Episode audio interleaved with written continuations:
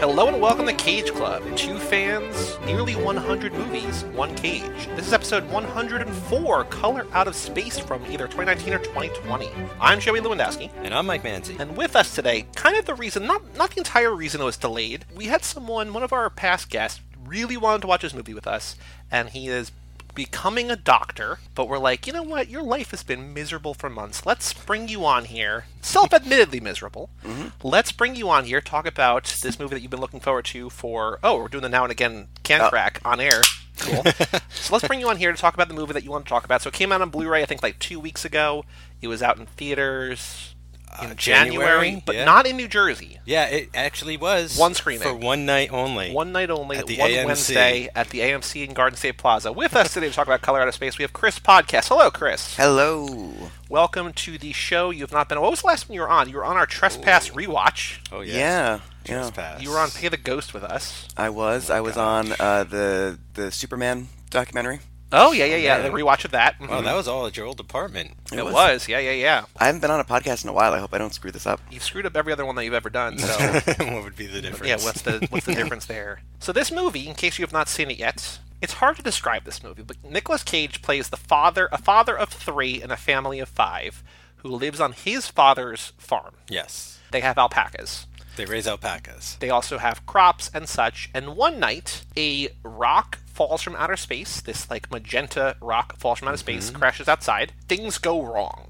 And basically, through the course of the movie, we learn that the rock has tainted the water supply, which just coincidentally, there's a hydrologist in the area there to test the water sample, the water table, for this new mayor who's running for office or running for re-election. As the rock's effects bleed into the water, there's all these like things like there's like these creatures that like nobody sees until I guess it's too late. There's like these giant fruits and vegetables that grow. Crazy Nicolas mutations. Cage kind of everybody kind of slowly loses their mind. Nicolas Cage smells something that he can't identify, kind of becomes mad. The mom goes through like temporary insanity, cuts off a couple of her fingertips. The son just kind of loses all sense of time and space. He just seems to be like losing time. The daughter like really doubles down on her Wiccan rituals, and the other son just kind of stares at the well to talk to his friend in the well. As the movie goes on, shit gets Lovecraftian because this is based on a H.P. Lovecraft short story, and so at one point the youngest son and the mom get fused together by lightning, Yep. and they become this like horrifying monster of a thing. All the alpacas and all the other animals in the area get fused together to become this like coalesced, diseased, whatever Another thing. thing. The hydrologist, who suddenly becomes like the protagonist of the movie in the last like half hour, shows up with the police. Everybody dies basically in one way or another. And Welcome to Lovecraft country, pretty much, man. That's how it goes. and then Go in mad the or end, uh, he has like a closing monologue where he's just like, you know, aliens could still be out there, but that's the color out of space, man.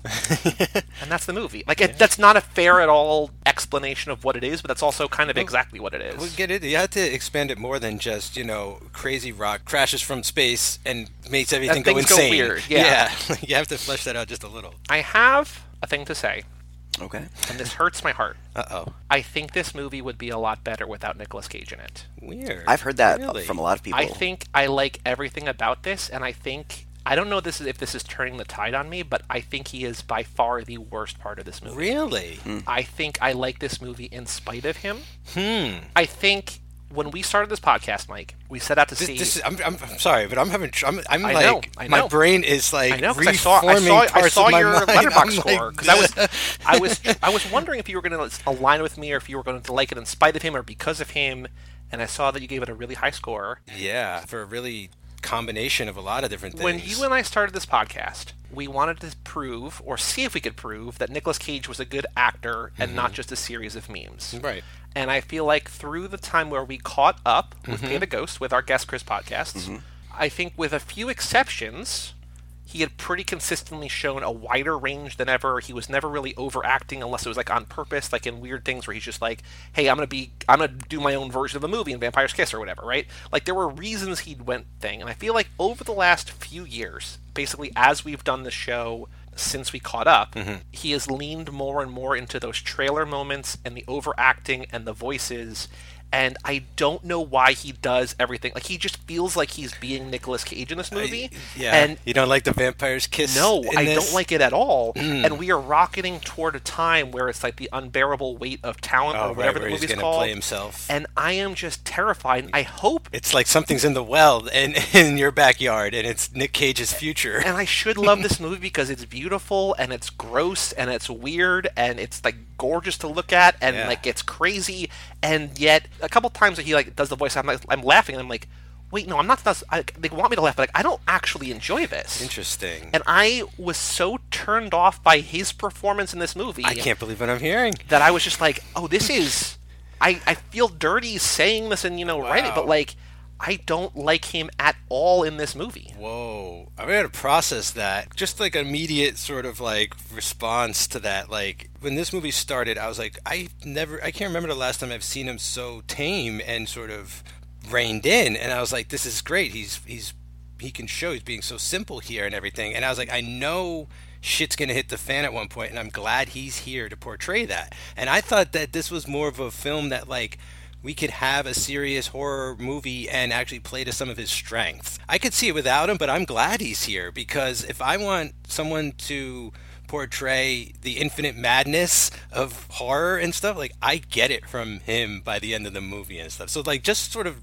you know immediate. I just had to get back. Yeah, no, at, no, like, no. Like I enjoy him in this a lot, and I, I'm I'm gonna see where you're coming from by the end of this. But like, yeah, I was not expecting to hear that at all. I mean, it's what you're saying is fairly universal from what I've been seeing. Is that a lot of people don't like Nick Cage in this movie, um, and I'm coming at this from the perspective of someone who like absolutely loves the works of H.P. Lovecraft. Um, I'm a huge fan. It's part of why I wanted to be on this episode. I think the moment this was announced, I was like shotgun. Yeah. I was excited to see someone portray that, like you said, the the madness and the sanity loss that comes from being a Lovecraft protagonist. And Lovecraft, for what he is now, is kind of this revered uh, author, was you know kind of pulpy, and I thought Cage would be perfect for that. And I think the fact that he was restrained for so much of it means I think this was all really a decision that he made in how to portray that madness and it's very cagey. It does take you a little bit out of the movie. It reminds you you're watching Nicolas Cage and Right. not not a character. Like he's like a nine out of ten on the Cage scale. I would say probably at times in this movie. but I liked it. I, I thought it worked. But yeah, it is it is Nick Cage. You know that it's Nick Cage. So I did not read the online reception before this. Like I didn't know. I did Yeah, not I didn't know know. that I there didn't, I didn't read anything. Or I read some. a Let- I read the people that I follow on Letterboxd their reviews of this after, and one of the people who saw the Fantastic Fest that I follow said that he doesn't understand that criticism because if Nicolas Cage was not in this. Richard Stanley, who did direct but then got cut out of Yeah, Island of Doctor Moreau, there's the whole like years, yeah. Lost Soul or whatever documentary. documentary about it. This is his first movie in 20 years. Like the, this guy that I was following said, if Cage was not in this, whoever they cast, the direction would probably be like act like Nicolas Cage. And I feel like while that's valid, that also sucks because I know that Nicolas Cage has more nuance than this, and it feels like there's one thing that said that Richard Richard Stanley said that his favorite Nicolas Cage movie is Vampire's Kiss, and he wanted him to play basically that character in this. Oh, okay. And it just irks me that this doesn't feel new or original. It just feels like he's doing the voice like when he pops into a voice in like a lesser movie. And I think my Mm-hmm. part of my problem here is that this was supposed to be to me kind of an elevated fare. Like this was supposed to be like Richard Stanley's return. This was supposed like to be like a Mandy, bigger budget right? thing or Like, whatever. exactly. Mandy was like this, but he never. He had one scene in the bathroom. this feels like a it spiritual, but like that also feels cathartic and genuine. Yeah, this just yeah, yeah. feels like goofy. Like when he's in the car in this, having his freak out. and then his wife's just like, "Oh, honey, like I don't understand. I don't get it." And Mm-hmm. I understand like the whole like things need to get weird because that's the kind of movie this is. Yeah. But he can get weird in a way that isn't what we've seen over and over again, and it feels like to the same extent that we saw in Mom and Dad, where he does the hokey pokey as he destroys the pool table. It's like, oh, this is happening because people want this in the trailer. That they're like, oh, did you see that he he sings the hokey pokey while he bashes a pool table? Like, you Yeah. got to see this movie. like here, it's just like, oh, he's doing this goofy voice while he's shotgun. Like, just I think it's tough because especially at this point, like I feel like he can't win. Like he, I feel like he's trying to embrace some of that side of himself. which that- is what has turned me against him. exact. Yeah, I think that's what's going on here. Is like now that he's in on himself, basically, it. and playing into it. some of it. But I don't entirely believe that. Like, I think that that's what people think. Uh, that's those are some thoughts out there. But I don't think Richard Stanley would have told another actor to act like Nick Cage. I think Cage is doing what he does and getting to where he get in any other movie that required this of him. But I think that part of it is also that we are such aficionados at Cage, like who have seen Vampire's Kiss four or five times, yeah. that this is going to be different and new to people. And, and you know, he's going back to the well. I don't want to do too many well puns during this. Do it. He is doing that to a degree, maybe to I don't know, maybe to, to appease a certain audience or not. But I don't feel that, and I, am and I'm kind of bummed that you do feel that way about it. You I know, wanted to love this movie so bad, and like I love basically the first like until he turns weird and then basically once he's kind of removed from the movie like i am all about this but there's like a 45 minute chunk in the middle where he's just like like i'm like that's it's it's okay and then it just turns and then i'm like oh i don't like this at all hmm. and it it hurts it hurts me that i feel that way but that's what i feel there are more subtly nuanced ways you could do his kind of descent into madness it would have required maybe some more characterization. We don't really get that from almost mm. anyone of the family. Yeah, it's it's it's pulp. It's what I was expecting going into it. But as you were saying that, I realized a lot of my criticisms are kind of nitpicky familiarity because I'm too close with Lovecraft.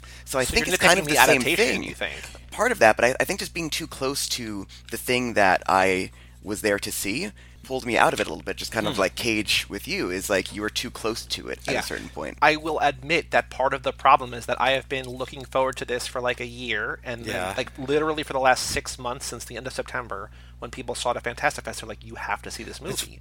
And then for like, not that we have a huge listener base, but we've had multiple people who like, like listen to the podcast yeah. are like, "When's the episode coming out? We need to know what you." Th-. And I'm like, I feel like there's like this this hype there's this buildup that like this was supposed to be the thing. Like even huh. when our cage chain, where we had like six months in a row or yeah, whatever, yeah, yeah. we're like, this, this is, is gonna be the six. crowning jewel, right? This yeah. is gonna be the one that like turns out it was Chef's primal. Kiss. No, I'm just kidding. Score to settle, baby. Score to settle. But like I I admit that the same joy that I have in a score to settle where he is going crazy is exactly the same reason that I don't like this. But I think in my head I was expecting better. I was All expecting right. more because I felt it's, like this was supposed to be of a certain kind of film, cal- like a cal- like a certain caliber, a certain level. Because it has the pedigree. Horror, You're getting like, A24, man. Not yeah, every I horror think, movie has to be. No, but I don't want that. But I want like I just don't want the same nonsense that he seems to like, especially over the last two years, right? Like basically, yeah. I was I was looking like aside from Mandy, since we caught up, he has done honestly kind of zero great movies. Like Army of One, we love, yeah.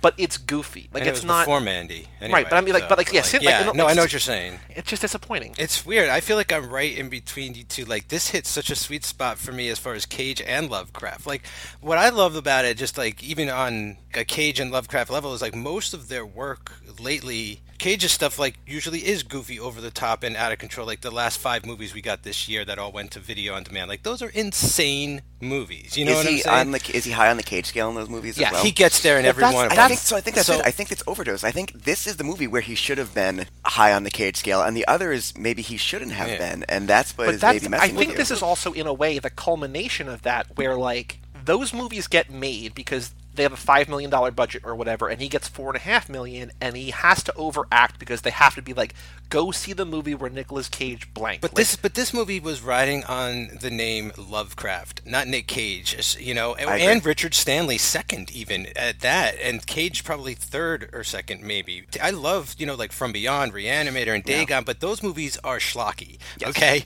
and it's hard to find like a serious, well done Lovecraft mm-hmm. movie, and I feel like this is it. Which is why it bothers me here because I think everything else is awesome. I love uh-huh. everything else about this, and I just I'm like. But it's even one of the more pulled back performances. Even if you go and watch like From Beyond, like everybody's oh, acting yeah. like Nick Cage in that movie. Like it's mad. It's like real madness. What is that guy's name? Um, who was in that trilogy with Barbara Crampton and? Um, the the actor. Uh, oh yeah, yeah. Reanimator as well. Uh, uh, Jeffrey Jeffrey Jeffrey something? Combs. Yes, he is at he's like he's at ten on the cage level in those movies yeah. too. I think that a lot of things sort of conspired in a way to make me dislike this, and I just it's a bummer. And like we were talking over lunch before we started recording this about movies that we watch that aren't what we expect, and then you sort of have to see the second time, and you like might be able to get it more. Like you're like, oh, mm-hmm. I now know what the movie's trying to do. I don't think that can happen to me here because like I get what the movie's trying to do. I think the movie's doing exceptionally well what it's trying to do. I just think that at the core of it, is who ostensibly is my favorite actor, going back to this thing that he has done more than once, and Yeah. especially like in the last dozen movies. Another movie I thought of heavily while watching this that takes a completely different directorial direction, but dealing with the same thing as like Annihilation. Man, we have the same notes. I Oh my god! No, I thought that because it looks and like, like look it- what they do. They're Yeah, going well- insane, and they're really kind of like It's this weird cycle that Lovecraft is kind of unfilmable, especially doing direct adaptations. You look at Reanimator from Beyond, or even like some of the way worse versions of Lovecraft things, like the the Necronomicon um, a short story collection. Which, by the way, this is also his. Richard Stanley wants to do two more Lovecraft Yes, adaptations. I think This they is went the to first of a Dunwich Horror. I believe, is one of them. Dunwich Horror is going to come next. Yeah, I'm very into that. But the best Lovecraft movies are taking the themes and the concepts and making them your own thing. And I think Annihilation is one of the best Lovecraftian movies ever. So since it already kind of was Color Out of Space, like this is almost a Color Out uh, an Annihilation prequel. Like this is this is the thing hitting, and what happens before the the bubble blows out. Annihilation took from Lovecraft, made it its own thing. Other Lovecraft stuff that tries to hold itself to a higher standard almost feels derivative of the thing that was taken from Lovecraft in the first place. Yeah. It's a tough cycle it's to break cra- from. It's even crazy because you just even said the word "the thing," and I thought of that several times because Mm-hmm. The there were dogs. Yeah, and this must be where that originated from. The idea in the short story that animals were merging Mm-hmm. and blending together to create these weird things, and then you look at the thing that, that Carpenter did, and that's a total homage to Lovecraft. Like even if finding an alien in the Arctic, Yep. you know, and all that, and then just blending themes and imagery and all throughout all of his works and stuff. So it's really funny how like the sort of derivative works are almost better than the straight adaptations. I agree. I think that the most you see this is actually where Lovecraft has kind of had his resurgence, or the resurgence started, and where it's kind of spirals downward is in video games. Lovecraft video games really are, they don't get it. Like, what are some examples? Call of Cthulhu, um, there's two Call of Cthulhu games. One's called Dark Corners of the Earth, and the Call of Cthulhu game that just came out, uh, and then the Sink- Sinking City just came out. Then you have games that are inspired by it, like Sunless Sea, Darkest Dungeon, games like that. If you look at some of the the less good Lovecraft games, you would think that all Lovecraft is is like green colors, very wet, drippy tentacles. Like that is all Lovecraft is in a lot of the video games. Like so much of Lovecraft is the themes of being an outsider, uh, being afraid of the unknown. Yes, let's just t- touch on it real quick. Virulent racist, horrible human being. Lovecraft was a bad Was he person. around the 1800s? When was he, when was he Uh, alive? 1920s. 1920s, is okay. when he was doing a lot of his writing. But uh, that informed a lot of his writing and a lot of the themes that carry through it. And he's not just tentacles and goop monsters. And that's why I think Annihilation is, is one of the best Lovecraft adaptations because it deals with the change. It symbolizes the change with it, within you coming out of a traumatic process and being someone else and how you cope with that. This, there's not a lot of subtext. It's just like Right. y- y- you're a goop monster now. I think what the issue is that I have here is what works in other Cage movies, and what we talk about a lot on the Tom Hum podcast on the Cruise Club and Hanks of Memories, is that like by casting actor X in your movie, there's a shortcut, right? Like you cast mm-hmm. Tom Cruise, you know what kind of movie it is. You cast Tom Hanks, you kind of know what kind of, and like you, you can stray. There's there's genres or whatever, but like by putting an actor that everyone knows and sort of has a type, even if they have multiple types, but like you have a shortcut. Like you don't need to define the character. I mean, you should, but you don't have to define the character as much because people know what a Tom Cruise character is like. Mm-hmm. They're handsome and they're confident and they're cocky and they're admired and all this different stuff and like for good and bad you have a baseline and like you can either subvert that or you can like use that to like propel the character forward and i feel like by casting Nicolas Cage here to your point they don't characterize at all because it's just like yeah he's a crazy guy you're mm-hmm. gonna see him go crazy Yeah, but how much is anyone else really characterized throughout the film too? Which I think is a drawback in There's no characters in exactly. movie. But Like, I I, think that's a drawback across the board. Yeah. but, i think that like i don't yeah. mind that and again i don't mind the cage character not really having characterization. Mm. Because i get like there's the moments it just what i have issue with is his performance. If you put anyone else Okay. doing the exact same things i'd be like yeah all right. Which is weird because like he's the only one you're sort of asked to bring any knowledge of. Like I don't recognize or know any of these other actors except for Chong, right, out in the woods, and like he's Oh, basically. no. I recognize both the brothers. See, I didn't, I couldn't recognize anybody. I didn't know. I mean, I know you guys who's the might. brothers from The older brother is the brother in the guest. Oh, I The younger I- brother is the glasses brother from Ha- Haunting of Hill House. So Oh, oh I, my haven't, I, haven't, I haven't seen that yet. So the younger brother actually is the son of I don't remember this character, but Cage apparently has a daughter in Drive Angry, and that actress, her son in real life is this kid. Oh. Weird. So okay. his well, okay. mom acted with Cage ten years ago, and now she acts with Cage, or he acts with Cage here. But the, I guess my point is like no one else is bringing anything to the table the way like oh you see Castaway with Hanks and it's like oh I'm thinking of Hanks the whole time. It's like here I could see where it's like oh we casted Cage like we're thinking of Cage the whole time. He can't really disappear in this movie and reemerge as like a different character. You know, it's kind of tough. Like I, I still love it, you know, but I'm just trying to get where you're at. I'm just trying to sort of. I like, get what he's saying though with the shortcut. It's like Richard Stanley, Lovecraft adaptation, Nicolas Cage, lots of colors and ambient soundtrack. It's like short list or Yeah. sh- mm-hmm. short track to the 2020 cult status. It's mm-hmm. like boom, you know who this is going for without anything but those five bullet points. Yeah. Hmm. And there's a lot of movies that I feel like, and I don't think this is one of them. I feel like this is almost on its own, but there's a lot of movies that try to be the Holy Mountain, right? That try to be like El Topo, that try to just like, Weird Stanley, like, of you weird. guys like, you know, get stoned and like just watch this movie just and oh, like, expand your mind, dude. and it's like, yeah, okay. But then there's like the movies that actually, like, I feel like this is close, but like there's like a movie like Climax, like Gaspar, like Gaspar Noé is just like his own breed of Mm-hmm. whatever. But like Climax feels like a 90 minute or however long it is heart attack. Like I I'm like this, that movie for this is a, it's a nightmare. I'm like Yeah. I feel sick to my stomach watching this, and I can't look away. Like there's movies that are able to somehow take like the thing that like oh like you need to see this experience like you need to experience this whatever right? And they're able to like execute on that. And i feel like i don't know that this ever would have gotten there. I feel like it would have gotten close but just that what i bring to the table here Well, you know what's interesting is what did this really well, but sort of in reverse, and we mentioned it, I think, at lunch, is uh, Uncut Gems, right? Is like there's a movie that is just like a two hour anxiety attack, right? And then it's like, wait, but Adam Sandler is like giving me this anxiety attack? Yeah. Like, how did that? And it's like all of these expectations have been immediately subverted, and now I'm even more anxious about what's going on. So I'm, I'm, I'm sort of like leaning closer to you here. If it wasn't Nick Cage, we probably would have got the dad being played by John Travolta, though. They Which- clearly wanted to go for goof a little bit, like that cult status. You're, I think you're right about that. But like, I think the other issue that I have with this, and I know this is my own breed of psychosis or whatever, is that I know that people are going to see this movie and be like, "Oh, there's that goofy Nick Cage." Like, I love this movie Yeah. because look at him being, and like, that's what bothers me because I feel like this gives credence to what we tried to disprove. 'Cause I thought we Yeah. disprove. I thought we did disprove. Other movies is like he's a big game hunter on a boat, like hunting a white tiger in Primal. That's insane, but like it's a million dollar movie. Like it doesn't. Who, who cares? Like Yeah, nobody's yeah. gonna see Primal. This is a movie that, even though it's a cult movie that not a lot of people have seen, this is a movie that people were looking forward to. That this is like has been billed as like the next great Nick, like the best Cage movie since Mandy. Right? Mm-hmm, this is the mm-hmm. one, the only one since Mandy in the last That's year and a half or whatever that yeah. people are like. This is the one to see, and I feel like people going to this are going to have that confirmation bias, like Crazy Cage.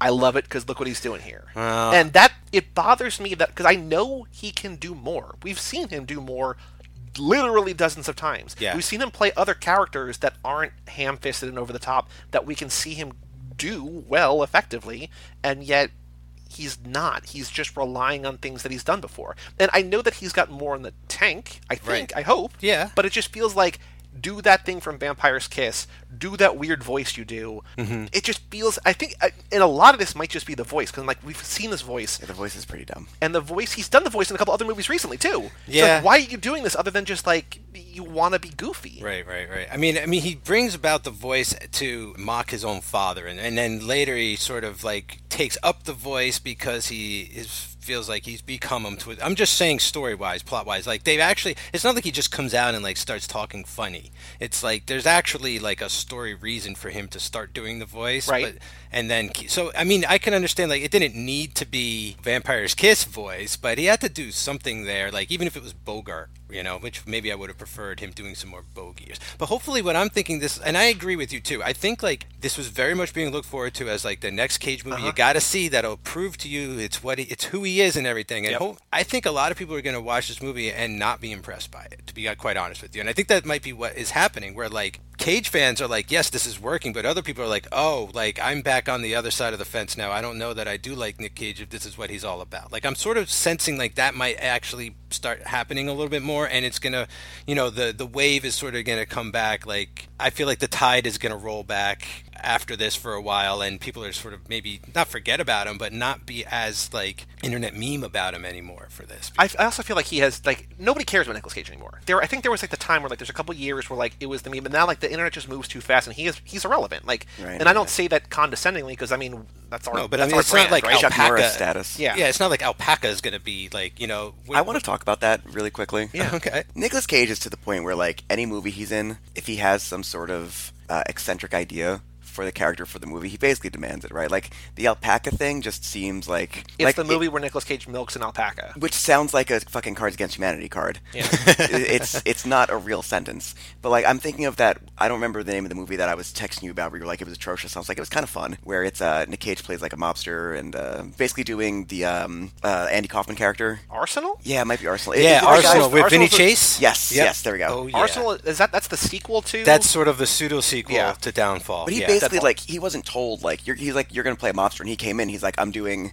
I want to call him Tony Montana. What the hell was the character that um, Andy Kaufman did? Tony Clifton. He's doing Tony Clifton in that whole movie. Like he just gets to do weird eccentric shit if he comes up with Ghost Rider 2 or whatever with the, the, the face and stuff like that. I feel like he also brought some weirdness to the movie on his own. And you're gonna get that with Cage. It's like part of the deal is he's gonna be like, no, all the horses in the script have to be alpacas. But I and you're just like, oh, all right, Yeah. Nick. There's a certain thing where, in both good and bad ways, that I feel like almost as media and entertainment gets more fragmented, it feels like more things are getting made with nobody saying no. And I think that sometimes it works, sometimes it doesn't. Like, it feels like no one said no to Quentin Tarantino in Once Upon a Time in Hollywood. It's just like, hey, this is the movie. Uh, we're gonna have Al Pacino talk about the beautiful of like the, the you know the beauty of 35 millimeter film in the beginning for 10 minutes because like fuck you, I love film and like this is what and it's just like all right, cool. And then like you see the Amazon series Too Old to Die Young where like no one told Nicolas Winding Refn no, and like the first three episodes. I'm like, I'm like, why am I watching this? And I'm like, by the end, I'm like, It's real time. thank you for saying for never saying no because like you are this is most the most committed that anyone has ever been to a vision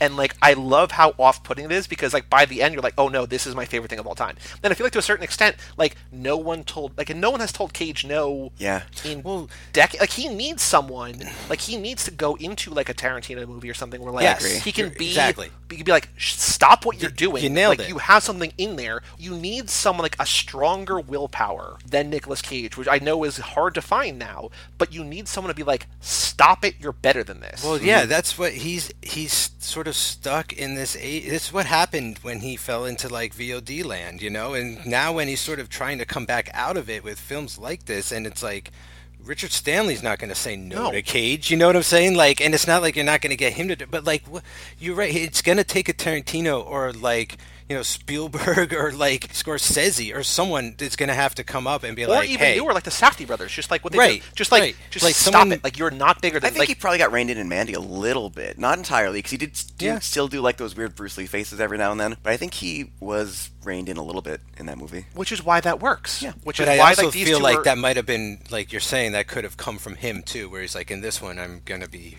subtle as possible or whatever. or That's what happens So when you have like four divorces and bought dinosaur bones and a sarcophagus and a Yeah. Period to be buried in. Is you got to do these. You got to do every single movie I just that feel comes like- across your desk. in an era where there are so many filmmakers who are basically like breaking actors, like you hear from the set of The Lighthouse, like Robert Pattinson wanting to literally punch Robert Eggers in the face because he is like making him stand outside in the pounding rain Mm-hmm. and do the scene over and over again, almost to like a Kubrickian or like a David Fincher level. But then you see the movie, you're like, oh, he. It was for a purpose. Like Right, it right, works. right. You have people like this, which is like, oh yeah, like Nick, like what the story that I talk about a couple times. Like when I saw the Trust at South by Southwest, rest in peace, South by Southwest. Um, the directors were on stage and they were talking about how like when you get Nicolas Cage in your movie, that's where your budget goes to. But the other side is that like when you have Nicolas Cage in your movie, your movie gets distribution. And I feel like there's so many people, especially you know either up and coming directors or people who have not made a movie in 20 years that they're like, oh, this is my chance to have eyes on my movie. I don't want to do anything to like have him walk off or not want to do press or whatever. And I feel like.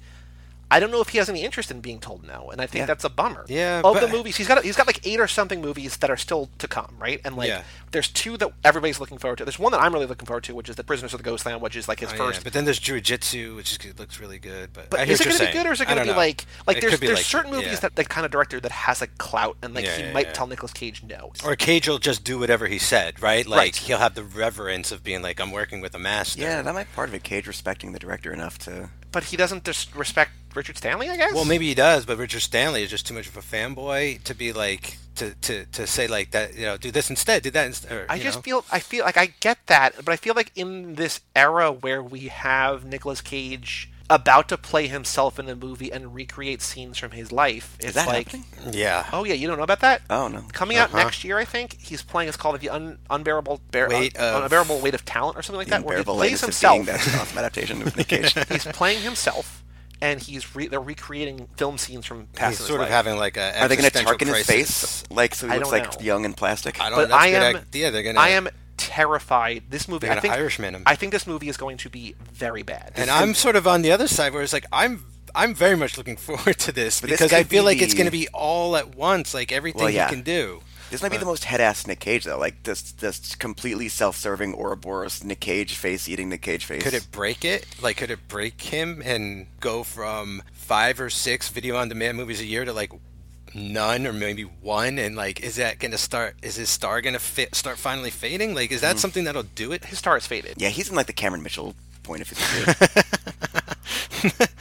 Yeah, I guess you're right. I just have these blinders on because we do this show that like I feel like I have a problem because maybe I'm in this I'm in this area where it's like he can't do anything wrong right now. Like having him in a Lovecraft movie, any Lovecraft movie to me feels like perfect. Like, you know, so that's why it sort of that's why I'm kind of bummed that you didn't enjoy it as much. It's not only that I didn't enjoy it; it's that like he expressly kept me from enjoying it, which is like the mm. bigger issue. Like it hurt. It hurts. Never thought me. I'd hear that. Can we talk a little bit about the the movie outside of Cage? Is Sure, that is yeah. that cool? Oh, 'Cause yeah. I think there's some really good stuff in there. I oh, also yeah. do want to say that the daughter, I told you this before, She's great. is played by from the Netflix hit smash movie To All the Boys I Loved Before, Lana Condor's boyfriend's ex girlfriend. Of course, that classic character. Like she's good in those two. Like, She's very good. She hasn't been in stuff, and like she's cool. And I feel like my one issue, and we can maybe this can bridge into something, or maybe it can't. But I think my issue with the movie kind of is that it has a protagonist problem. Okay. And that it starts out, it feels like it's her movie, like we see her first. Yes. And then we think it's maybe the hydrologist movie, and then it kind of becomes Nicolas Cage's movie because how can it be? How can he be on screen and it's not his movie? And then all of a sudden it becomes the May, like the then just the town's movie, like and then becomes the hydrologist again. Like I feel like it never sticks with someone, mm-hmm. and I feel like the wildly different points of view both work and hold it back. And I think that the daughter is really fascinating. I think the hydrologist, like when he's out in the woods, like things are going weird, that's interesting too. But it's like, well, why are we here? Like we should be at the house. I just, I don't. That's another thing that has I have issues following. That's a Lovecraft adaptation problem. Have you read the short story? Yes, I actually reread it for. Uh, Is it told for from one person's perspective? Okay, so it is told from a hydrologist perspective. That is Wow. the thing. It, they're going to Nice. flood the region to make a new reservoir, like Okay. like in the movie. Okay. He goes to the town, and the town is like, "Yeah, we don't go there. The, it's called the Blasted Heath. It is just basically what we see at the end of the movie with the the white Oh, like expanse, cinder. flattened plains. Yeah, they say like you know." Stuff's bad. This is we don't talk about the dark times around here anymore. Ah. Um, this hydrologist goes out there. They're like, well, there's one guy who still lives out in the margins of the area, is basically squatting there. He was there. He'll talk about it. Is that the Tommy Chong a little character or is that. Cage? So it is. I think that's what the Tommy Chong character is supposed to be, but it's not the same. So the hydrologist goes there, and then the entire story is this squatter telling him the story of this family from 40 years ago. Oh. It's like a So they first-person account that is everything, okay. being told in third. Yeah, it's weird. Because it Um, feels like the that's Tommy Chong Lovecraft, though. character has zero purpose in this movie. Yeah, he doesn't have much purpose. I don't know. I, Like I, th- I, I enjoy his character, but like he's there to he's give the with sun the earth weed. Well, I think like that's the, he's he's pretty thematic, right? Like you know, there's a lot of psychedelics and things like that going on in this movie, and I think he represents. You know, they even said like Cage, the daughter, even said like he did too much acid in the hmm. '60s or whatever. Like I think they're trying to set up a lot of like freaky, freaky deaky kind of stuff and like that kind of thing. And Tommy Chong comes out with a lot of like the not the themes of the movie, but a lot of what the speculation as to what is going on. Mm-hmm. You know, He's like good the- in it, too. yeah, and like the way I like the portrayal of like how he's like they're aliens that came down on the rock, but they're like in the atmosphere or in the airwaves, and like just trying to sort of understand that is very difficult for me, but I enjoy it. And at the end, when he's like they're making our world like theirs, but we can can never understand that. Like I'm digging why he's here. I wish there was actually a little more of him. I feel like he needed an extra scene maybe, uh, and I can't believe Cage never interacted with him once. Like he's living on his property, and we never get a scene between the two of them. I think that just goes back to the like they don't know how to tell two timelines in a single timeline, right? because it's like we need this character because to your point, like he elucidates the themes of the movie, even though you kind of get it. I, I feel like you don't lose anything if he's not in it. Okay. Maybe things are a little bit more obscure. You have to think a little bit more, but like you're going to get.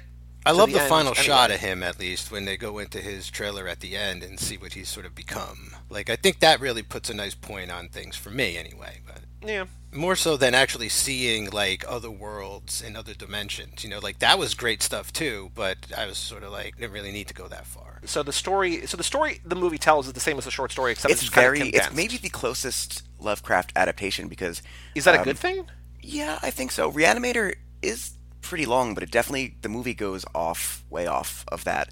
Um, From Beyond is very short, maybe like six pages, so they really had to expand. Benjamin Button's a 25 page short story that's a three hour movie, right? There so you go.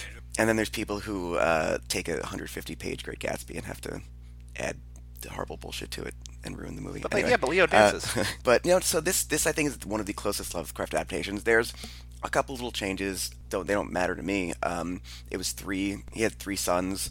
There there's no aspect of like the whole witchcraft thing. I guess kind of talking about that is interesting because that seems very that felt very unlovecraft to me, bringing in this concept of like religions from our world that we understand. Even though she's so this uh, two two things that kind of come together.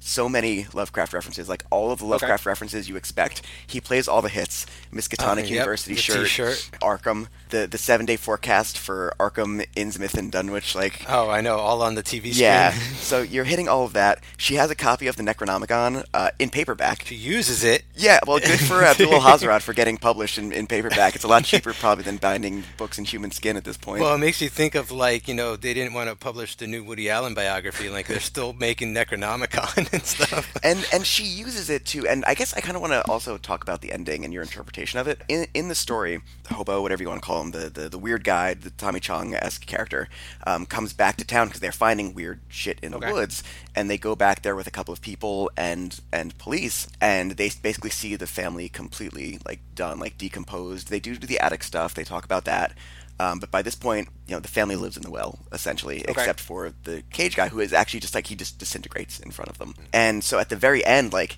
there's no like whatever we'll talk about. There's no her going Super Saiyan or whatever like that in this uh, short story.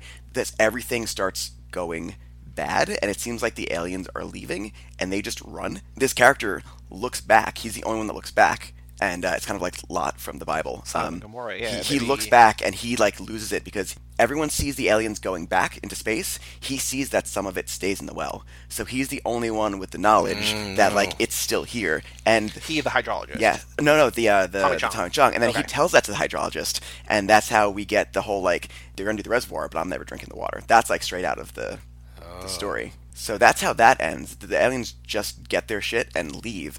This has this whole aspect of I interpreted it in a, in a, in a way. How did you interpret what happens at the end? I basically figured that they took off. Not man, leave is I don't know exactly. Like okay, so she definitely opened up like a portal so that more could come. That's what I was thinking. I was like, this is like the end of Howard the Duck. Like the Dark Overlords are coming down and they're gonna inhabit and they're gonna take over the place. He shot an arrow straight through my heart. what with the Howard the Duck? well, that's just a, that's a lyric from the song. Oh, well, yeah, I was like, okay, they're coming down, they're going to inhabit and everything. But then there's like this huge explosion. So, like, maybe they were leaving after all. I, I wasn't really sure, but I was at a point at that where I, I didn't really care. I was like, I'm not really supposed to be able to comprehend what's happening here. That's what I was in for, you know? And I was like, fine with that kind of thing. So, I'm not even crystal clear on like what my reading, like what exactly mm-hmm. happened there, and I don't know how the one kid survived out of out of that entire blast. Like the water guy was left behind, Yeah. like completely unharmed and everything. But I gotta say, I had like a hell of a fun time watching it. Like Yeah. watching her like go like all purple and the the wormhole open up and everything. But uh, I almost thought they could have just ended it there when that exploded, and then just been like try and put it together, you know, like on your own. I think it almost it might be like metaphorical. Like she just sort of show. I, I don't know. Like it, If there was more symbolism and subtext to that ending, I think I, I would not mind. But it just this movie just seems like pure plot. Lovecraft greatest hits. Like it didn't seem like there was any. I was wondering if I missed some sort of symbolism other than like you know a very vague environmental message that this movie has. Yeah, I, I didn't see metaphor in that ending. I was wondering. If I don't know that it. I don't know that there is, but I'm just thinking that like if it doesn't happen because I didn't think of that until you said that it doesn't happen in the book, and then I'm wondering if like if it actually happened or she's just like instead of him like running away and looking back or whatever, if she's just showing him like what could be, you know what I mean? Like I Yeah. don't. It's tough because I remember sitting at the end. I'm not it's at the end, but I remember sitting through watching this, going like, okay, like what are like the overarching themes? Like, is it a, an environmental thing? Like, you know, they're out there in the woods, but you know, if my Herzog has taught me anything, is that the you know nature is lethal. Like, it mm. doesn't matter, it will kill you. But this thing isn't quite nature; it's from space. So it's Yeah. like, okay, is it science versus witchcraft or like is it nature versus science? Is there something like that going on? But no, I don't. Ultimately, I don't think hmm. that's a theme It's a muddied message. either. Yeah, and Yeah. from a plot perspective, I I felt like he was doing very like Lovecrafty kind of like the modern interpretations of Lovecraft that kind of come from like the games and the role playing game, which is very much pervaded like Lovecraft in general. Where it's like it seemed like she cast like the spell from the Necronomicon, right? And she has the mm-hmm. rune on. It's like she basically says she prays to a deity. And she says, like, protect me and take me away from here. The interpretation I got out of it, which I think is me kind of adapting some of Lovecraft's themes onto it, was as the color is expanding its fullest, it takes her and whatever god because the gods in the lovecraft universe are not all like working together. Like they're all like kind of either ambivalent or don't like each other. So i think like whatever god she prayed to was like okay no no i, I hear your wish. And you get a little like ah. wishmaster reporting for duty where instead of like it protects her she's not absorbed by it. It just like oblivion is better. And it just pretty much like you got your wish and just like poof So I like that a lot because I remember there be, there's lots of like sorcery and stuff, right? In Lovecraft, like it's not so much Yeah. witchcraft, but it's like summoning and a lot of cult stuff yeah, a lot rituals. of that culty stuff. And I was sort of getting that just from the opening shot of her doing her little like Right. breast cancer ritual thing for her mom and everything like that. So I do like that, and I also noticed, and I think this came up big in in like From Beyond, and I think some other stuff like the pineal gland, right? Mm-hmm. And like opening up your third eye and all Yeah. that. And she has that drawn on, and at the end it actually like shimmers and Yep. opens up, and it happens to a couple other characters too and stuff. So like I'm down with that interpretation. I just think like the issue is like you're so well versed in Lovecraft that you could sort of decipher that from and i what's think i'm going on. throwing you it know? on to i think i'm maybe adding a little of that but too. I don't think know that if really it's there. not to say that it's not there either. It's just that there's a lot. th- This movie is very cryptic, right? Like, and it Yes could and probably no. benefit from being a little more straightforward. But it also feels too straightforward. Yeah, Like it I kind of think it gets- it's kind of neither, right? Like because I think that like, because I think when the kid's like, "Oh, I'm talking to my friend in the well," and he's just whistling, I'm like, "Well, what is? I don't get that really." i hated that Yeah, and all the high pitch, and like you're saying with the smelling and stuff. Like I feel like these are things that could be ex- like you could give a clear cut thing as an explanation to something But. I also feel like I don't know if that's the Lovecraft or the or Richard Stanley or whatever. They're just like, yeah, we're not going to tell you. Well, this is why Lovecraft is so hard to adapt. Is you get a couple of the whole Lovecraft is like things you cannot possibly comprehend. That when you see them, you immediately lose your mind. The color out of space in the story is not this bright Nicolas Winding Refn pink. It's like um, it's a color that's literally not on our spectrum, and you can do that Wait, because because the color is pink or purple or magenta or whatever, and like apparently it's not on the normal scale, like it's some kind of comedy or whatever. But like the mayor and the news vans come up and they're just like, "What color is?" he? He's like, "It's kind of pink. Actually, it's no color." Yeah, that I've-" But it's like, no, you can't say it's not a color that you've never seen before because it's pink. We all know that. Like we see that as pink. Like I guess writing is going to allow you to like. It's always the the thing that you don't see is scarier. that's right? why he's unadaptable. Yeah, which is almost why, like in Annihilation, to bring it back to that, like the nightmare bear with the two mouths, like by keeping it sort of simple, you're like, oh god damn, like what is happening here? And like you hear, sort of hear it speaking with a human voice, but also not, and it's like you're not sure what you're seeing here. Just like, oh no, that's pink. Like why are you saying mm-hmm. that you can't identify the color? Like that's pink. And then the the other kind of I guess Lovecraftian maybe thing we get is is the merger of the two characters, which is really horrifying, and it's it's a unique visual. Um, I guess I may be kind of the thing because we already get that, but I think it the sound that it makes really horrifying. But then it turns into like a thing monster, It's- yeah, and spider person and a lot of the yeah. stuff in the house is like relying on these familiar like ghost story or exorcism tropes that we like have kind of seen and like they don't belong here. It's because you just can't do that much with a visual interpretation of Lovecraft without falling back on things that you do know because it's so unknowable. And I think mm. that kind of actually hurts the last 15 minutes of the movie for me until the the well part. So I actually, where does this fall in terms of like rating or in terms of how you feel about it? I watched with a friend, and he had very, uh, very similar um, ideas and, and reactions to it that I did. A little bit disappointed by the ending, enjoying it up until a certain point, enjoying like a very slow burn and odd pacing, but but feeling it and vibing with it.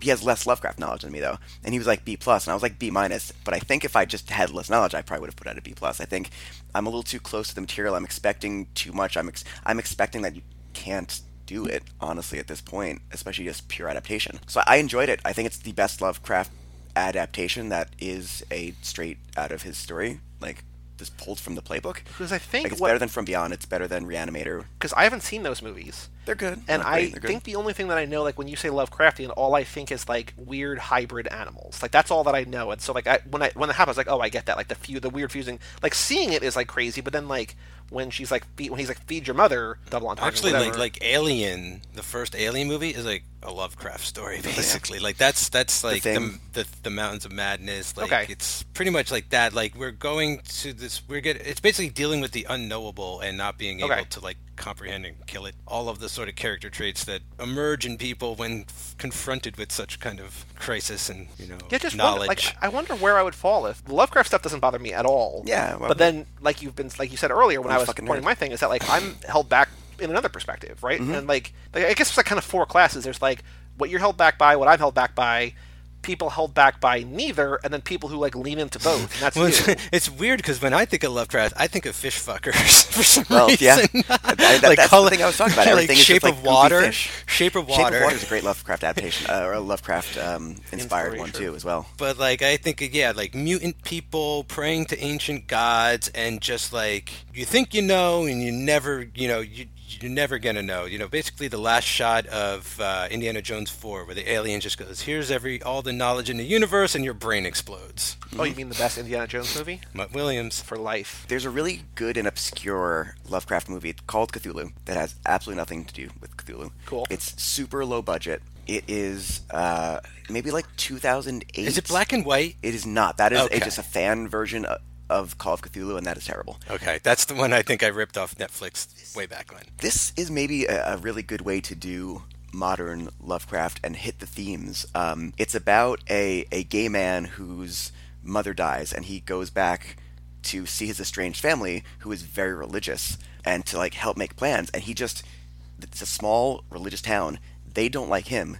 He doesn't want to be there, but he feels like he has to be. So a lot of those outsider feeling like you're not yourself, uh, those themes that Lovecraft kind of those are the adaptable themes i guess is what i'm trying to say. The human themes that lovecraft in all of like his own neuroses and uh, xenophobia like put into his work is actually the stuff that's most adaptable today with like in 2008 it was probably uh, you know religious anti-gay kind of uh, metaphor. Today you can do trans stuff. There there's now it's almost more relevant but they're still just doing the goopy stuff and that's that's what bugs me the most i mm. think Yeah. is that it's there, but they're they're whiffing. They're taking the the plush Cthulhu and the Miskatonic U stuff, and Yeah, I think that and that's that's like the mainstream kind of conception of, Yeah. of Lovecraft are the monsters. It's like monster stuff, but like not like what you're saying. Where it's like the core of it, the outsiders. It's not going deep enough. I mean, Or they're or they're is funny that misreading there that there are plush Cthulhu's and Yeah. thing is like who wants a Yogg Saga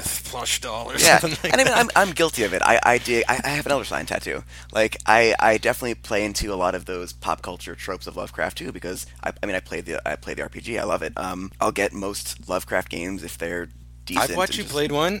Yeah. we, we struggled through one Yeah, on Twitch. and um, I mean, I my, my Twitch right now we're we're going through a bunch of indie Lovecraft inspired games, and it's there, but um, there is a personal aspect to Lovecraft that is entirely missed by almost every adaptation, except you know that one random movie, which is basically a reinterpretation of Shadow over Innsmouth, but using those themes and and Annihilation. I think those are maybe the only two that have gotten close.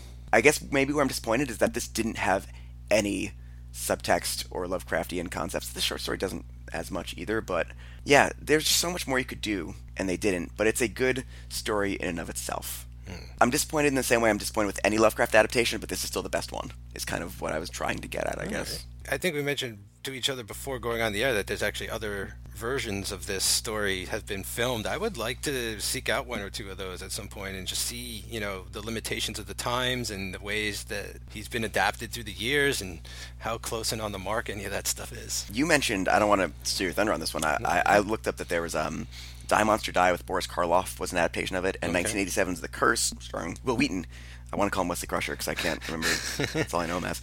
Um, I need to. I want to see that because I want to see how close it is. And there's there's been like weird Lovecraft adaptations. There's like a couple of weird 50s Corman like versions of Case of Charles Dexter Ward and stuff like that. Dunwich Horror. You point out was probably one of the more well-known adaptations of it. If you're Oh, So a horror head at all. Creepshow, right? Uh, I think it's the second story, the Stephen King one. What was the name? You, you, Uh, the Strange Death of Jordy Verrill. Yeah, so that's basic. Have you seen that, Joey? Creepshow Part One. It's Stephen King's bar cover version of color out of space, essentially. Yeah, basically a, a rock lands in a farmer's backyard, and it, uh, the growth spreads all over, including himself, until it's covered everything, and then he just blows his own head off. Uh, but it's basically, yeah, it's basically Color Out of Space, like yeah, the you know Okay. five Super dime. straightforward. I, I would recommend it. I mean, if, if, if, if we're This movie. yeah, if we're talking about people who are curious about what Cage Club wanted, granted, I'm not a, I'm a, not a Cage Club regular, but I would recommend this movie if you're curious about Nick Cage, Lovecraft, you know, Richard Stanley, neon horror, any combination of that. Like, this is worth watching. I think it's worth watching. I just don't think it's anywhere near what it could have been. Hmm. And for different reasons, I completely agree with you. If you could only watch one, or if you could only tell people to watch one, this or Mandy, would you say? Is there any is there any reason to say this one over Mandy? no. Like I think in everything that this is trying to do, like they're they're sister movies. Mandy made me feel something, so on that alone, Yeah. Yeah, Mandy's mo- I don't in a weird way that's like even more unique. You know, this is an adaptation that came from nothing, and it's insane, right? So like I think just edges it out a little bit. So maybe I would like this more if I watched on mute with subtitles because like the colors, the effects are all gorgeous. I don't hear Cage's stupid accent. I think maybe I, I would never, like it more. I never would have imagined that coming out of your mouth. I like I'm I hate it, I so hate it, I hate it, I floored hate it, I today. hate it, I hate it, I hate Cage's stupid accent, like. But, like, we've heard- Chris, you're here for a milestone. I know. I was working on my Cage impression in the car just to see if I was going to bust out, and I realized that my Cage impression is just like a really bad mashup. Of Is that what you said when you when you got here? You're like, I have something to do in the car. I was just using in the car, like No, just no. practicing your Cage. No, accent? no, no, no. But uh, I realized my impression is just like a mixture of Jimmy Stewart and Jodie Foster. Well, because his okay. voice, like he's so inspired by Jimmy Stewart and by Bogart and like everything. Like yeah. he's got a couple of voices that he's done. He's done this Vampire's Kiss voice. He does the Charlie Bodell Mm-hmm. The high in pitch. Peggy Sue Got Married. Yeah. which is kind of the like uh, Mickey Mouse almost kind of voice. Yeah, sort of. pretty much call it the And then Mickey he's Mouse got the classic old timey. Yeah, yeah, yeah, like the Humphrey Bogart stuff. and then he's got his own voice. So like he's got he's gotten to these wells, and I feel like recently, not that Dog Eat Dog is a great movie, but at least at the end there, where like things have broken very badly, and like he has lost. I- Mm-hmm. I understand that what I'm saying here as like why it makes sense is also like it feels counterintuitive why this doesn't make sense to me. But like in Dog Eat Dog, like where he's driving that old couple at the end, and he's like acting like Humphrey Bogart because he's like in the dream sequence because he's lost basis with reality. I know mm-hmm. that he's lost basis with reality here, but I just feel like that was maybe the first time we'd seen something. I feel like if he just made a different acting choice, like I don't mind that he's going over the top. I just mind that like he's doing the same thing that we've seen done before, revisiting, yeah. and he's also done it a couple times recently in like less clearly decidedly lesser things. Yeah, no, I, it's true. I can't argue with that. It doesn't bother me. I actually kind of like, I kind of liked it. You know, all, all I can say is like, I feel like what he's doing is at least appropriate to the material, whereas he's been in other movies doing the same stuff and it's Sure. not, it doesn't Yeah. belong there, right? So at least like it fits the package, and I understand why it's bothering you because like there was an opportunity to do something else, but then you know it would have been a complete not a complete different movie. It would have been a very different movie. You know, you just you, it would have been directed entirely different, like. I don't think you would have gotten the wormhole and as much crazy effects at the end either. Like I think it just wanted to go big or go home, and and it went as big as it could in every direction, and I'm kind of glad it did. I'll watch the next Richard Stanley Lovecraft one. Is he trying to do like a whole sort of three. Because I know James Wan also was circling uh, the Dun Dunwich horror. Is Do that people love this because they love it, or people love this because they're like they have the hubris of like I can adapt what's never been adapted? He's one of the most influential horror writers of all time and science fiction writers. Um, Guillermo del Toro, I think he did Shape of Water, and it's so Lovecraftian because he had At the Mountains of Madness in Yeah. development hell for like ten years. You know, Tom Cruise was attached. to Tom Cruise point. was going to do it. It's crazy. And then um, Ridley Scott was going to do it, and he couldn't. So he went and he made Alien, the Alien Prometheus movie, and that Okay. was supposed to be sort of like I his. see that. Oh, I couldn't make Mountains of Madness, so I went in and did it. I sort of interpreted it into that movie. Like I just feel like I would have liked this more, and I know that this isn't this never would happen because I don't think the budget is there. But like, imagine if Tom Cruise was in this leading role, and see him melt down in the same way, like something that we've seen maybe mm-hmm. before, but not a lot. I just feel like he's Cage is doing what people expect him to do. or even Hanks. Maybe now that I think about it, Hanks would have fit. Literally any other actor making the same choice. Has he ever been in a horror movie? No, I think I've asked you this. His His very very first first movie. movie, and that was I it. think I asked you this on the Mazes and Monsters episode. He knows you're alone. Yeah. I just feel like there's so many different actors. Like you have Keanu here, like his meltdown in Knock Knock, the cinematic accomplishment Knock Knock. God, I hated that movie. It was just free a free fucking pizza. pizza. I'm not a big fan of Pete Davidson, but I like Hot Ones, and he's like that line made me a Keanu fan. I was like, all right. but I just feel like there's so many actors who could have played this role and had the same kind of meltdown. And I just feel like even not knowing what to expect other than like just weirdness. Mm-hmm. I feel like I would have been less disappointed if someone else did the same exact thing because it just feels, oh, you got to see this movie. Cage is crazy. But like, okay, I yeah, I get it. There's nothing. He, there's nothing. He, there's not a single thing he does here that we haven't seen before. You're right, but I mean, there's it's. I can't argue with that, but all I can say is like I feel like it fits and, and it's working, whereas you you don't like Yeah. I, you know I, I don't I mean there's no reason to really defend it except everything you're saying but the opposite you know like Yeah. I like there's this there's Yeah, a what he said, but the other thing. there's a part kind in this movie where he's like why don't you get the fuck out of my face and then he's like no hmm. uh, he's like I'll save you the trouble and I'll get out of yours you know and he's doing like Yeah. those extended lines and he's singing opera Yeah, and I hated that. and I'm loving it Mhm. and I'm Yeah. yeah I loved it All right, so what we have to do, we started doing this, I think, last episode, possibly Grand Isle. You've played before. I th- actually, you might not have played before because I think when you were on Cage Club Revisited, when we did this, it was before we had Cage Club Bingo. But we have Cage Club Bingo, Okay. where we have like 75 Oh, things yeah. or something that are like in every Cage movie. Okay. And so we're trying to find the most Nicolas Cage movie, which I guess to this movie's credit might be that movie, and it's bad. Like we don't want to, you know what I mean? Like so. Okay, so let's go through it all and see if there are. It's like golf. A lower number is better. Well, I don't know. We don't know what the rules of this are. but just to go quickly, because we've talked about most of the things already, but is there a Cage Club Podcast Network crossover? Has anything about this really like actor or director or style? And I don't know. I think this is kind of, it stands on its own, right? There's not pretty really. much Uh, Yeah. A woman is attacked, yes, for sure. Yep. Accentuating an oddly specific word, yes, for sure. Yeah. Adaptation, yes. Airplane or airport. No. An attractive woman finds Cage irresistible. Yeah, I mean, they're married, but yeah. Meh. All right, let's get that. Another movie plays in this movie. yeah they're watching that Marlon Brando film oh, which I thought was right. funny because Brando got Richard Stanley Yes. fired Awkward sex scene, yes. Where Yeah. he's like I kissing her neck say- on the porch. I was gonna ask you, was there a sex scene in the, the Nicole Kidman one I watched with you? Trespass? Yeah. not between her and Cage but Is between Cage? her and the pool boy Okay, Yeah. so then this was my first Cage sex scene, and honestly, as it was happening, that was more of an Eldritch abomination to me than, than I was like genuinely afraid of a full-on Nick Cage sex scene. I was really afraid I was gonna get a full one, and I Uh, did not want. Bad accent, yes. Yeah. Bad CGI, no. This is great I CGI. know great CGI. that I love that And great billion practical effects too. Let's not leave Yeah. that out. That that abomination with the mother and the son is, is awesome. Billiards or bowling, no. No. Cage compromises woman, has sex with, yes. Uh, Cage cries. Yeah, Pretty sure- Yeah. Cage dies, yes. Yeah. Cage drinks alcohol, Yep. the whole movie. Yeah. Cage drives, yes. Yeah. Cage eats, yes. Cage freaks out, yes. Grunts, yes. Has a visible tattoo. no, Is in jail? No. He's not a producer. It's not a Saturn Films. I mean, this is this is sort of like Right. his home away from home almost. Like SpectreVision's kind of becoming his second. He's exasperated slash a broken man. Yes, absolutely. Mm-hmm. On screen with an animal. Hello, alpaca. On the phone. Yes, even though they really can't really connect. Is shirtless? No. no he's in the shower Oh, he is in the shower. Yeah, he is. Top build? Yes. Laughs maniacally? Yes. Shaves? No. No. No. Smokes or does drugs? No. Well, no really they talk about him doing acid, but he doesn't actually. Yeah. Or they're talking she about does mention that he was a hippie, but Yeah. we, don't, we don't see it. uh, stands on something weird. uh, Not really. no Not in- not in the history. surprisingly not Does he run? Probably. I think so, probably. Steals something? no. really. Stutters or hesitates? Yes. Voiceover? No. There's a voiceover at the end, but it's not but it's his. not Cage's Does he wear a hat? I can't remember him wearing a don't think hat so. Does he work out? No. Does he have multiple names? No. Crazy eyes? Yes. Mm-hmm. Dancing? This is now. This is not just necessarily cage dance. This is anybody. It's anybody I thought he dance. was it this one no no so. Dramatic tonal shift? Yeah, that's kind of par for the course. Elvis or the Beatles? No. No. Explosions? Yeah, I Uh, mean the thing. Explosion of, of energy. Well, also the of, thing yeah. landing outside is basically like Oh, a yeah. sonic. And the lightning, boom. the lightning, that was a really cool scene where it's absorbing all the lightning. That's straight out of the book as well. Extreme facial expression, yes. Flashback, no. Even though it feels like the whole short story is a flashback, this is not. Gambling, no. GIF-worthy scene, my point exactly. The whole fucking movie. I think him eating the spoiled fruit could be a gif. well, we're gonna get there. Gold, no.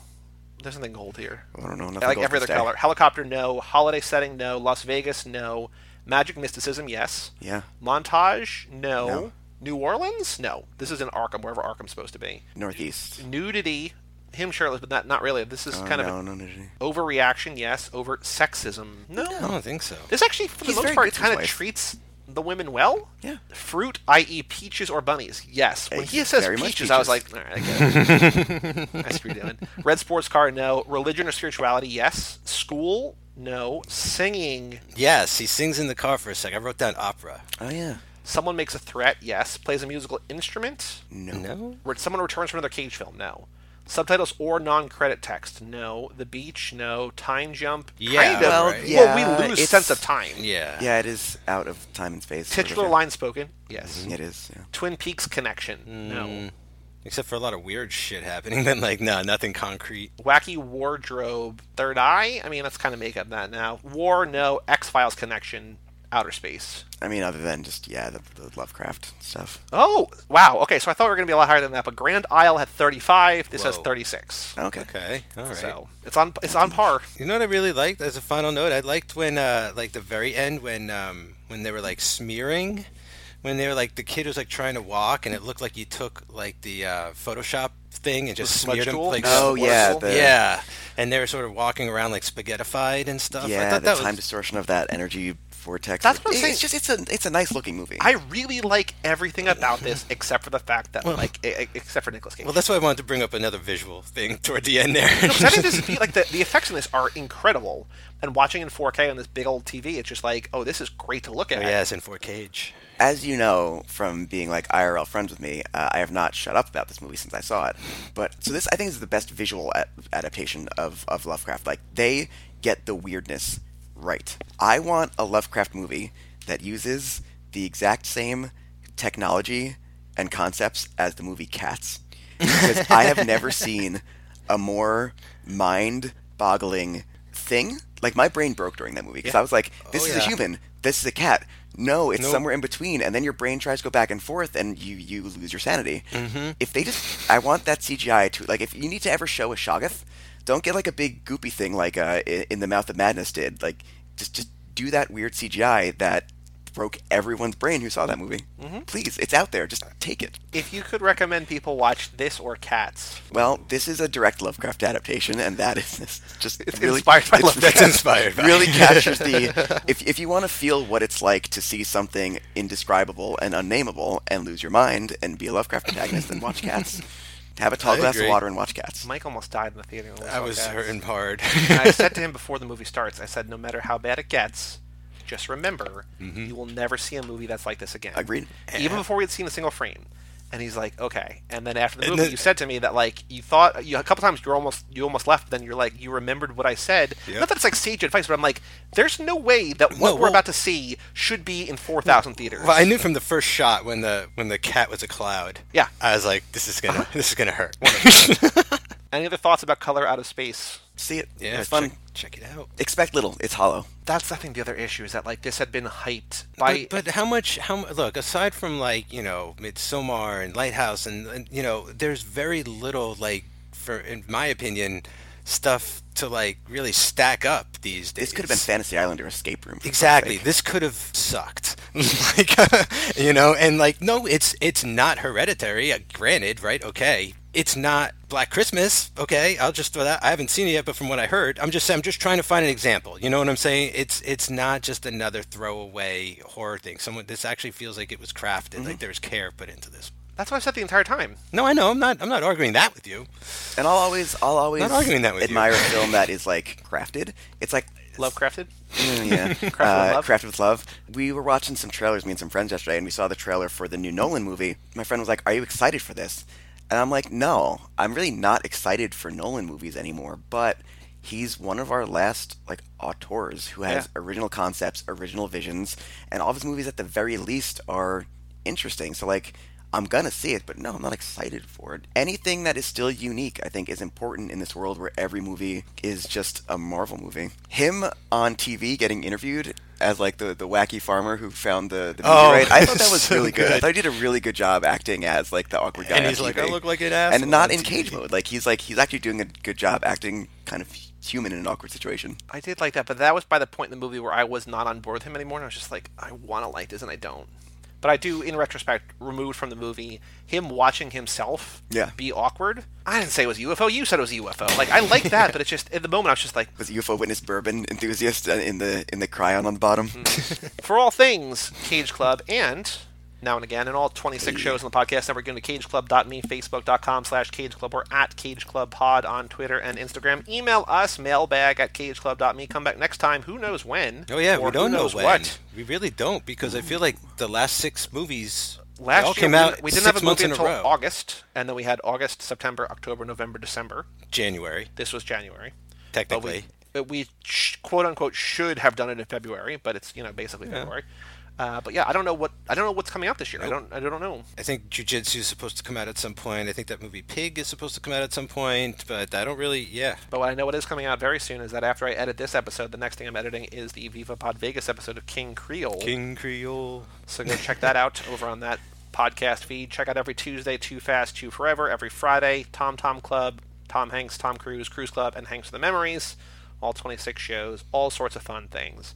I'm Joey Lewandowski. And I'm Mike Manzi. I'm Chris Podcast. We'll see you next time right here on Cage Club.